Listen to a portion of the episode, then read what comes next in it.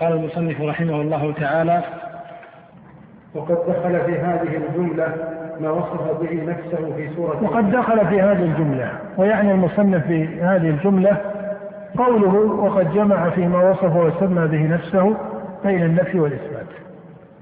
فأراد المصنف هنا أن يبين لك طريقة القرآن والحديث في ذكر الإثبات وذكر النفي،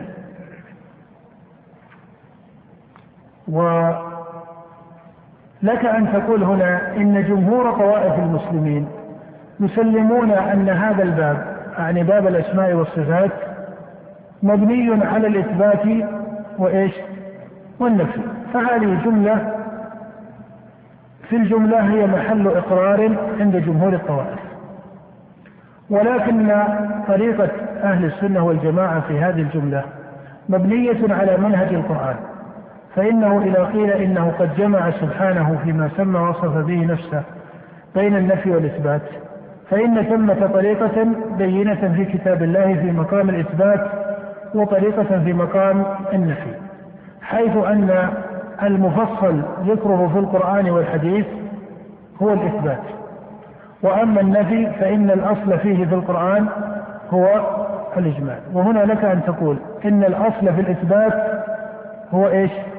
التفصيل، وإن الأصل في النفي هو الإجمال. وإذا قيل الأصل في الإثبات التفصيل فإن الإثبات يقع مجملا، ومجمله يعلم ضرورة أنه لا يعارض المفصل بل يدل عليه. أما مجمل الإثبات في الأسماء فهو قول الله تعالى: ولله الأسماء الحسنى، فهذا كما ترى أنه إثبات للأسماء الحسنى ولكنه إثبات مجمل. وأما الإثبات المجمل للصفات فهو قول الله تعالى: ولله المثل الأعلى، أي الوصف الأكمل. وقال قوم من أهل السنة والجماعة عند تفسير الآية وبيان معناها أن كل كمال لا نقص فيه بوجه من الوجوه ثبت للمخلوق فإن الخالق أولى به، وهذا يذكرونه تحت قول الله تعالى أو في تفسير قول الله تعالى: ولله المثل الأعلى، أن كل كمال لا نقص فيه بوجه من الوجوه ثبت للمخلوق فإن الخالق أولى به. فهذه قاعدة مقربة إلى بعض المعاني المناسبة، ولكن لك أن تعتبر أنها ليست قاعدة لازمة لفقه هذا الباب، وكأن الاستغناء عنها أولى، لأنه قد يعتبرها بعض التطبيقات التي توجب كثيرا من الغلط عند بعض المطبقين لهذه القاعدة. ولهذا ينبغي لطالب العلم ألا يبني فقهه على مثل هذه الحدود والضوابط التي يسماها أو تسمى في بعض الكتب بالقواعد، فإذا ما قيل إنها قاعدة انقدح في ذهن السامع لها أنها جامعة معناه، وأنها قاعدة كلية، وأنها محكمة من جهة الشريعة إلى غير ذلك.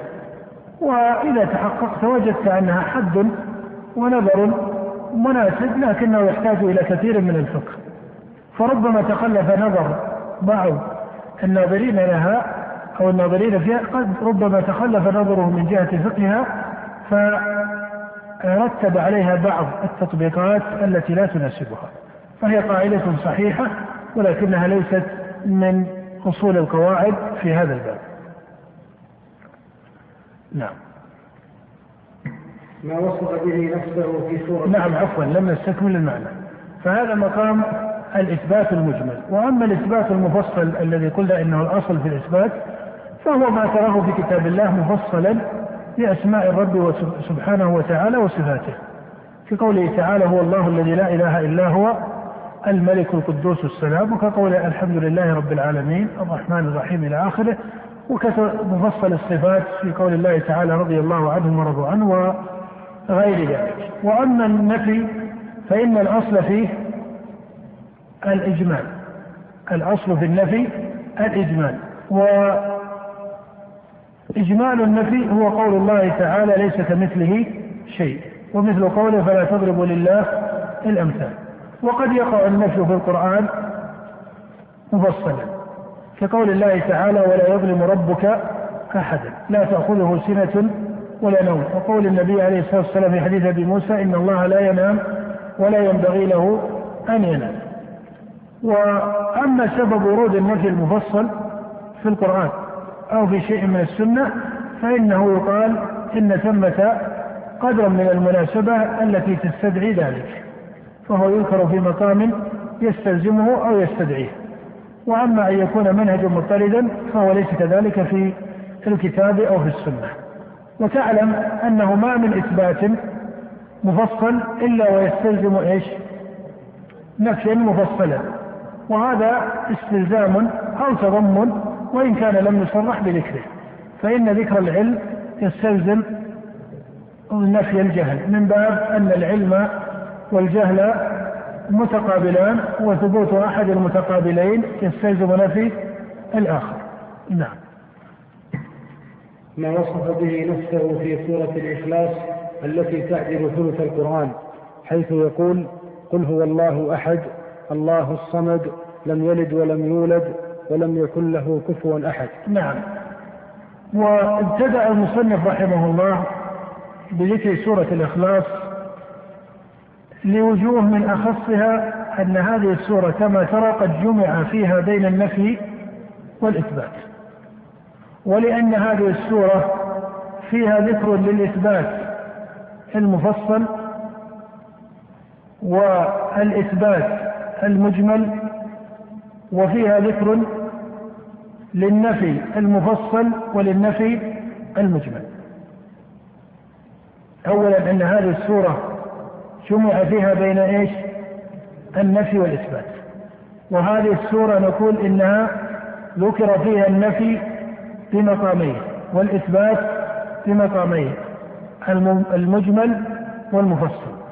فقوله قل هو الله فهذا إثبات مفصل، قل هو الله أحد الله الصمد، فهذا أيضا الصمد إثبات مفصل. فإن قال قائل فأين الإثبات إيش؟ المجمل. نقول الإثبات المجمل هو في هذين الاسمين، فإنهما باعتبار كونهما من أسمائه المختصة الصمد والله فهما اسمان مختصان، فهذا وجه كونهما في مقام التفصيل. وأما وجه كونهما في مقام الإجمال فباعتبار أن هذين الاسمين فيهما دلالة عامة على الكمال، ولهذا سائر أوجه الكمال تكون مناسبة لهذين الاسمين. ولك أن تقول إن أوجه الكمال المطلقة التي تليق بالله سبحانه وتعالى يدل عليها هذا الاسم وهذا الاسم من باب دلالة إيش؟ اللزوم. فإن الله لما قال قل هو الله علم أنه متكلم. لماذا؟ لأنه سمى نفسه الله أي المألوه المعبود محبة وتعظيما، والذي يعبد محبة وتعظيما لا بد أن يكون إيش؟ متكلما. فمن هنا رأيت أن هذا الاسم وهو الله فيه دلالة على مقام الإجمال باعتبار أنه يستلزم الكمالات. فإن قال قائل وما الدليل على أنه يستلزم الكمالات؟ قلنا لأن معناه يستلزم الكمالات من الصفات، والدليل على هذا أن الله لما ذكر عبودية قوم موسى للعجل قال واتخذ قوم موسى من بعدهم من حليهم عجلا جسدا له خوار ألم يروا أنه إيش؟ لا يكلمهم. فدل على أن مقام الاستحقاق في العبودية لا بد أن يكون المعبود إيش؟ متكلما.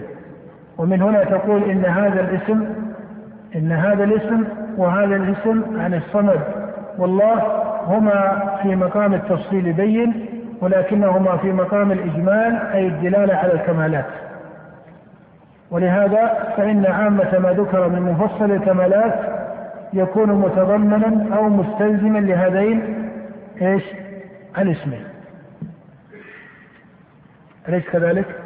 ولهذا قال مثلا نقول إن اسم الله دل على الكلام، وإن اسم الله دل على السمع والبصر. ما الدليل على هذا؟ لأن الله هو المألوه المعبود، ولا بد أن يكون سميعا بصيرا. ولهذا قال إبراهيم لأبيه: يا أبت لما تعبد ما لا يسمع ولا يبصر. وتضمنت هذه السورة النفي في مقامين: المجمل والمفصل، في قوله ولم يكن له كفوا أحد. هذا نفي مجمل. وقوله سبحانه لم يلد ولم يولد، هذا نفي مفصل. ولهذا ترى أن هذه السورة جامعة في باب التوحيد. توحيد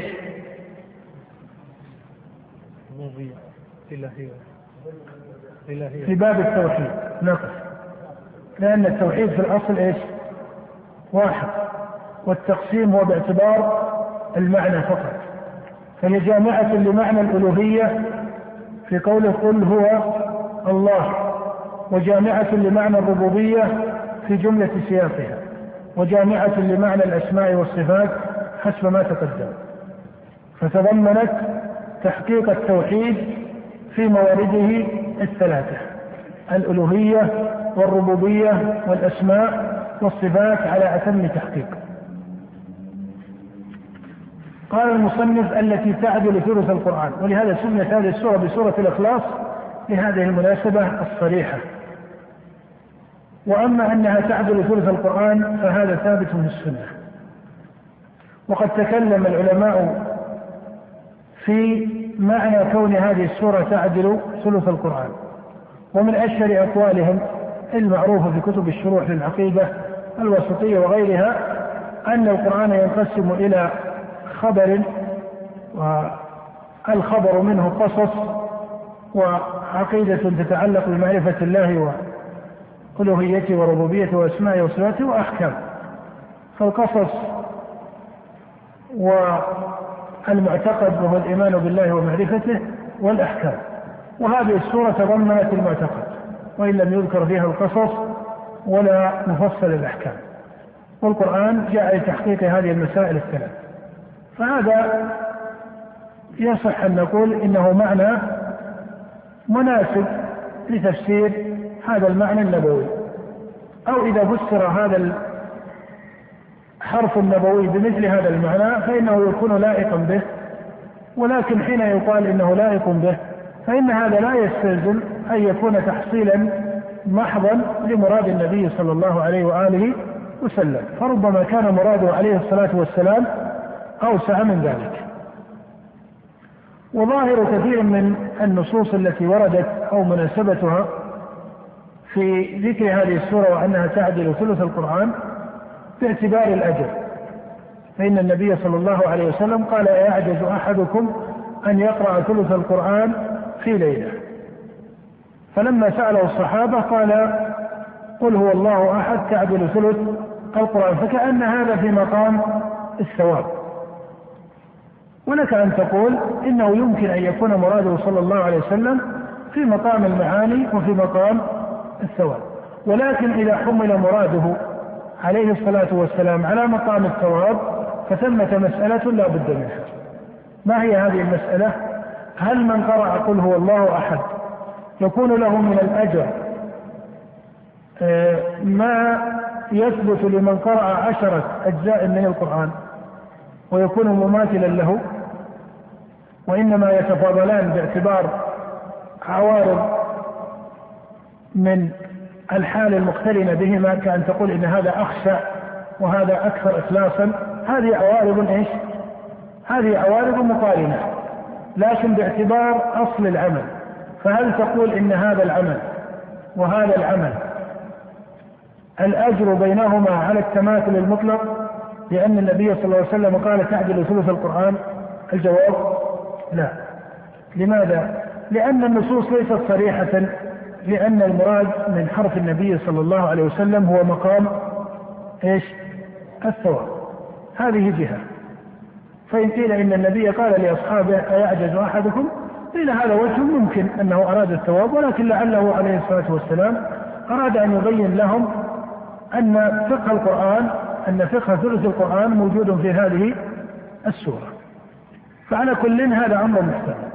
وإذا قيل وهذا ممكن،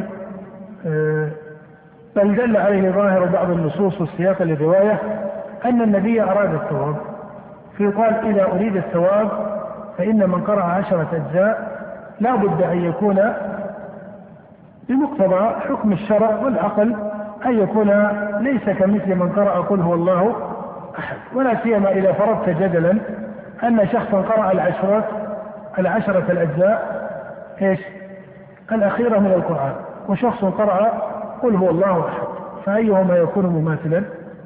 فهل يمكن أن يكون أحدهما مماثل للآخر؟ هذا ممتنع حتى فيه. ولهذا قال شيخ الإسلام إنه إذا أريد مقام الثواب فسر النص بأنهما يتماثلان في قدر الأجر لا في صفته. وقال إن النصوص إذا تأملتها ولا سيما نصوص المآل، سواء مآل الخير أو مآل الشر، ومقامنا هذا في مآل الخير وهو الثواب والجنة، يقول إن المقامات المعدة للمؤمنين والدرجات المعدة للمؤمنين في الجنة هي مبنية في النصوص على مقامين، على مقام القدر وعلى مقام الصفة. ولهذا ترى أن الله سبحانه وتعالى تارة يذكر مقام المآل والدرجات في الآخرة لمن صلح عمله وكثر، في مثل قوله تعالى وسارعوا إلى مغفرة من ربكم وجنة عرضها السماوات والأرض أعدت للمتقين، فهذا يذكر باعتبار المسارعة. وتارة يعلق مقام من الثواب ودرجة من الثواب بصفة من الأجر لا بقدر منه، كقول النبي صلى الله عليه وسلم كما في الصحيح إن في الجنة 100 درجة أعدها الله للمجاهدين في سبيله. فنتيجة هذا التقرير عند شيخ الإسلام في رسالته التي شرح بها هذا الحديث أن من قرأ قل هو الله أحد فإنها تعدل ثلث القرآن في قدر الأجر لا في صفته، فيكون من قرأ 10 أجزاء من القرآن أكمل من من قرأ قل هو الله أحد باعتبار القدر أو باعتبار الصفة، باعتبار الصفة فيكون أفضل قدرا، يكون أفضل صفة وإن تماثل في القدر. هذا إذا أمكن حمل الحديث على مقام الثواب. نعم. وما وصف به نفسه في أعظم آية من كتابه، أعظم آية في كتاب الله هي آية الكرسي، والدليل على ذلك ما جاء في صحيح البخاري أنها أعظم آية في كتاب الله. وكما تعلم فإن أعظم سورة في كتاب الله هي سورة الفاتحة. نعم. حيث يقول الله لا إله إلا هو الحي القيوم لا تأخذه سنة ولا نوم له ما في السماوات وما في الأرض من ذا الذي يشفع عنده إلا بإذنه يعلم ما بين أيديهم وما خلفهم ولا يحيطون بشيء من علمه إلا بما شاء وسع كرسيه السماوات والأرض ولا يؤوده أي لا يكرثه ولا يثقله حفظهما وهو العلي العظيم. نعم. وهذه آية جامعة للتوحيد وللتوحيد كله بسائر معانيه، ومن هنا كانت أعظم آية في كتاب الله باعتبار أن فيها تحقيقا لمقام المعرفة ولمقام العبودية لله سبحانه وتعالى، وباعتبار أن فيها ردا على المخالفين المكذبين للرسل، فهي قاعدة في التوحيد في مقام التقرير، وهي قاعدة في التوحيد في مقام الرد على المخالفين، ومن هنا صارت أعظم آية في كتاب الله باعتبار قدر معناها. وهذه الآية يقال فيها قول مقارب لما قيل في سورة الإخلاص من جهة شمولها لقاعدة المصنف التي ابتدأ بذكرها. ومسألة الكرسي المذكورة في هذه الآية في قوله تعالى وسع كرسيه السماوات والأرض، المشهور الذي عليه جمهور أهل السنة أن الكرسي هو موضع القدمين لله، فهذا قول عليه الجمهور ولم ينطق به نص صريح من السنة، ولكنه مروي عن ابن عباس وأصحابه ولم يظهر فيه نكارة عند المتقدمين من السلف، ومن هنا فإن هذا القول هو أجود ما يفسر به هذا الحرف من كتاب الله. نعم. ولهذا كان من قرأ هذه الآية في ليلة لم يزل عليه من الله حافظ ولا يقربه شيطان حتى يصبح. وقوله سبحانه فتوكل على الحي الذي لا يموت. قوله ولهذا كأن سياق المصنف يشعر بأن هذا الذي قيل في حديث أبي هريرة في قصته مع الشيطان أن من قرأ آية الكرسي لم يزل عليه من الله حافظ ولا يقربه الشيطان حتى يصبح كأنه مناسب لمعناها. ولا شك أن ثمة مناسبة بين هذا الفضل الذي هو أنه لا يقربه الشيطان، لا شك أن ثمة مناسبة بين هذا الفضل وبين معنى الآية، ولكن من جهة التعيين فإن التعيين ليس فرعا عن المعاني وإنما هو فرع عن التوقيف، لأنك إذا قلت أنه فرع عن المعاني فإنه قد يقال في آيات كثيرة وسور كثيرة من القرآن بعض هذه المعاني. أخي على طريق الحق هنا منتصف الشريف.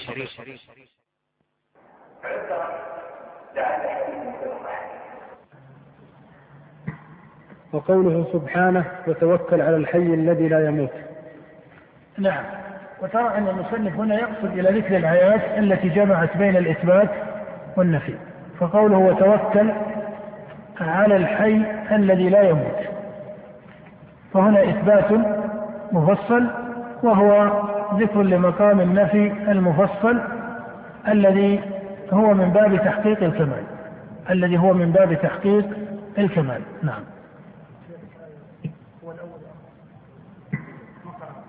وقوله سبحانه هو الأول والآخر والظاهر والباطن وهو بكل شيء عليم. نعم. هذه أسماء مقترنة، وترى في سياق القرآن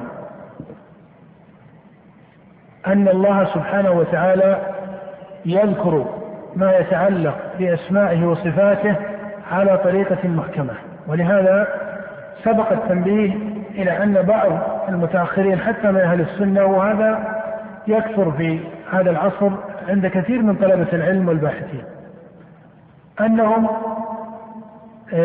ينقلون الأسماء المذكورة في باب الأسماء والصفات، ينقلون هذه الأسماء من سياقاتها إلى سبيل الإفراد والعد، وهذا الإفراد والعد لها وإخراج هذه الكمالات عن سياقاتها لا يجعلها تذكر تحقيقا مطلقا للكمال، بل يجب هنا أن يلتزم مورد النصوص، فما ذكر في النصوص مطلقا ناسب أن يذكر فردا مطلقا، وأما ما لم يذكر في النصوص إلا مقيدا فإنه لا يناسب أن يذكر بحق الله فردا مطلقا. هذه قاعدة لا بد من فقهها، فالعلم والسمع والبصر ذكرت في النصوص مطلقة، ولهذا ناسب أن تذكر مطلقة وناسب أن تذكر مقيد. فالمقيد في مثل قول الله تعالى لقد سمع الله قولا التي تجادلك في زوجها، وفي مثل قول الله تعالى ولما جاء موسى لميقاتنا وكلمه ربه، فهذه سياقات في صفة الكلام والسمع مقيدة، ولكنها جاءت مطلقة كقوله تعالى إن الله نعم يعظكم به إن الله كان سميعا بصيرا. ولكن جملة من الصفات ولا سيما ما يتعلق بصفات الأفعال لم تأتي بالنصوص إلا مقيدة، فلا يجوز الخروج بها عن مورد النصوص، وهو قطعها عن التقييد إلى حال مطلقة من الإفراد كالمكر والكيد وأمثال ذلك من النصوص المقيدة، فإن هذه تذكر على وجهها لأن هذا هو الكمال. فقول الله تعالى ويمكرون ويمكر الله لا يناسب أن يقال من صفاته المكر على الإطلاق، وإنما يبين هذا المعنى كما أن الله لم يذكره في القرآن إلا مبينا. ولهذا ترى أن هذه المقيدات من الصفات والأفعال لم تستعمل في القرآن في مورد الأسماء، بخلاف ما كان من الصفات مطلقا فإنه استعمل في القرآن في مورد الأسماء كالسميع والبصير والقدير والعزيز والحكيم ونحوها. وكذلك هنا قول الله تعالى هو الأول والآخر هذا من تحقيق الكمال، ولا بد لطالب العلم وللمسلم عموما أن يلتزم هدي القرآن وطريقة القرآن في هذا. قال الله تعالى هو الأول والآخر، فترى أن الله ذكر الأول ثم قال إيش والآخر باعتبار أن الكمال على هذا الوجه من التحقيق، وهذا قدر من البيان، هذا قدر من البيان. قال والظاهر والباطن، وهذا أيضا قدر من التحقيق للكمال. ولكن هنا سؤال، هل هذا من باب تحقيق الكمال بيانا أم أن الكمال لا يقع إلا بهذا الاقتران في الذكر؟ ويترتب على هذا أنك إذا قلت إن الكمال لا يقع إلا بالاقتران أنه لا يجوز أن يعبد أحد باسم وقد فك عن إيش الآخر، فيقال عبد إيش الأول أو عبد الآخر أو عبد الظاهر كمثال. الصواب أن كل اسم وحده يدل على الكمال المطلق، وإنما ذكر في القرآن مقترنا من باب البيان لتحقيق الكمال، وليس من باب أن الكمال لا يحصل بواحد إذا اختص. وقوله هو الأول فسره النبي صلى الله عليه وآله وسلم فقال كما ثبت في الصحيح اللهم أنت الأول فليس قبلك شيء، وأنت الآخر فليس بعدك شيء، وأنت الظاهر فليس فوقك شيء، وأنت الباطن فليس دونك شيء.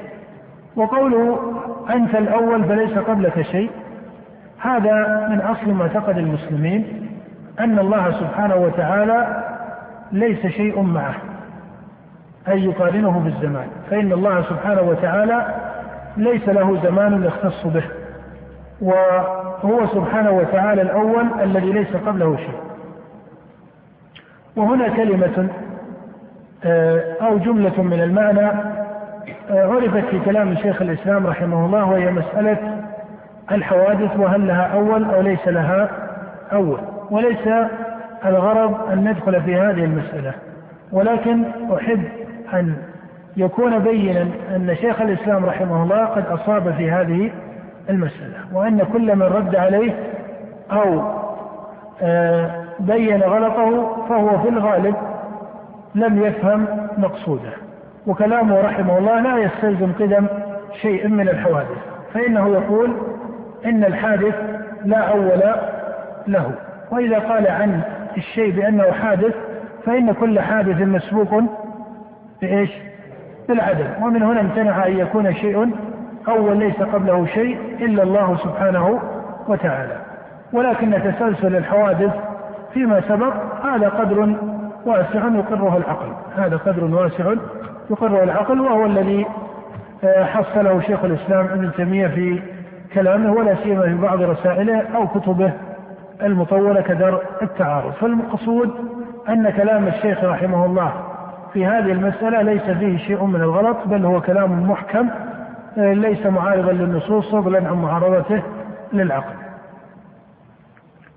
وقوله والظاهر فليس فوقك شيء هذا فوقية الذات وفوقية القدر وفوقية الصفات والقهر، ومن هنا دلت هذه الآية على علو الرب سبحانه وتعالى. وأما قوله وأنت الباطن فليس دونك شيء فإن معناه أي لا يخفى عليك شيء، فإن معناه أنه لا يخفى عليك شيء. نعم. وقوله سبحانه العليم الحكيم يعلم ما يلج في الأرض. وقوله العليم الحكيم ترى المصنف قطع الآية عن السياق أليس كذلك؟ لما؟ لأن العليم والحكيم استعمل في القرآن على سبيل إيش؟ الإطلاق والتقييد، على سبيل الإطلاق، ومن موارد الإطلاق أن يستعمل اسما، فكل ما استعمل اسما علم أنه إيش؟ ماذا؟ أنه مطلق. نعم. يعلم ما يلج في الأرض وما يخرج منها وما ينزل من السماء وما يعرج فيها. وهذا علم مفصل، وهذا علم مفصل، فإن علم الرب سبحانه وتعالى قد أحاط بكل شيء، وهو يعلم الأشياء كليها وجزئيها. وقد كذبت الفلاسفة الذين تكلموا في مسألة العلم بالجزئيات، ومن هنا كفرهم جمهور المسلمين من أهل السنة أو من المتكلمين في هذه المسألة. نعم. في آية قبلها يا شيخ اختلف النسخ، لا تدقق، اختلاف النسخ ليس فيه إشكال. نعم. وعندهم مفاتح الغيب لا يعلمها إلا هو، ويعلم ما في البر والبحر، ما تسقط من ورقة ولا إلا يعلمها، ولا حبة في ظلمات الأرض ولا رطب ولا يابس إلا في كتاب مبين، وما تحمل من أنثى ولا تضع إلا بعلمه. نعم. مفاتح الغيب ما هي؟ هنا جوابان لأهل العلم، منهم من قال إن مفاتح الغيب هي الخمس المذكورة في حديث جبريل، وهي آية في كتاب الله سبحانه وتعالى، إن الله عنده علم الساعة وينزل الغيث إلى آخر الآية. ففسروا مفاتح الغيب بهذه الخمس. وثمة قول آخر وهو الصواب، أن مفاتح الغيب لا يعلمها إلا الله، وأن هذه الخمس إيش؟ منها، أن هذه الخمس منها، لكن لا يلزم أن قوله تعالى وعنده مفاتح الغيب لا يعلمها إلا هو تعلق بهذه الخمس وحدها، بل هذه منها، وإما تفصيلها وكمالها وسائر مواردها فالله أعلم به. نعم. وقوله وما تحمل من أنثى ولا تضع إلا بعلمه، وما تحمل من أنثى ولا تضع إلا بعلمه، وهذا مما اختص الله سبحانه وتعالى بعلمه، أنه يعلم ما في الأرحام. وقد يقول قائل إن الطب الحديث أصبح يكشف ما في رحم المرأة أهو حي أو ليس حيا، ويكشف ما في رحم المرأة أهو ذكر أم أنثى قبل الولادة. فهذا الجواب عنه أن الله سبحانه وتعالى يعلم ما في الأرحام، وهذا كما ترى أنه من صيغ العموم، والطب بحاله الحاضرة أو القديمة أو المستقبلية لا يمكن أن يصل إلى العلم المطلق لما في الأرحام، فإن المذكور في اختصاص الباري هو إيش؟ العلم المطلق. هذه الجهة في الجواب. وكما أسلفت أن ما يقع من القول جوابا لا ينبغي أن يكون قدره كما يقع تقريرا، فإن الجواب يتجوز فيه. وجواب آخر أن الذي يعلمونه هو شيء مشاهد وليس شيئا غيبيا، ولهذا لا يستطيعون العلم إلا باصطحاب الحس، والمشاهدة باعتبار وسائل التصوير وغير ذلك. فإذا ما يعلمه الطب الحديث هو شيء إيش؟ مشاهد، هو شيء مشاهد لا يمكن أن يكون. وإذا استعمل في غير الأشياء التي تقوم على التصوير كبعض المقارنات فإن هذا يكون من باب الظلم. نعم. وقوله لتعلموا أن الله على كل شيء قدير، وأن الله قد أحاط بكل شيء علما. نعم. وهذا من كمال تحقيقه سبحانه وتعالى أنه يذكر مسألة القدرة ومسألة العلم على قدر من الاصطحاب أو الاقتران،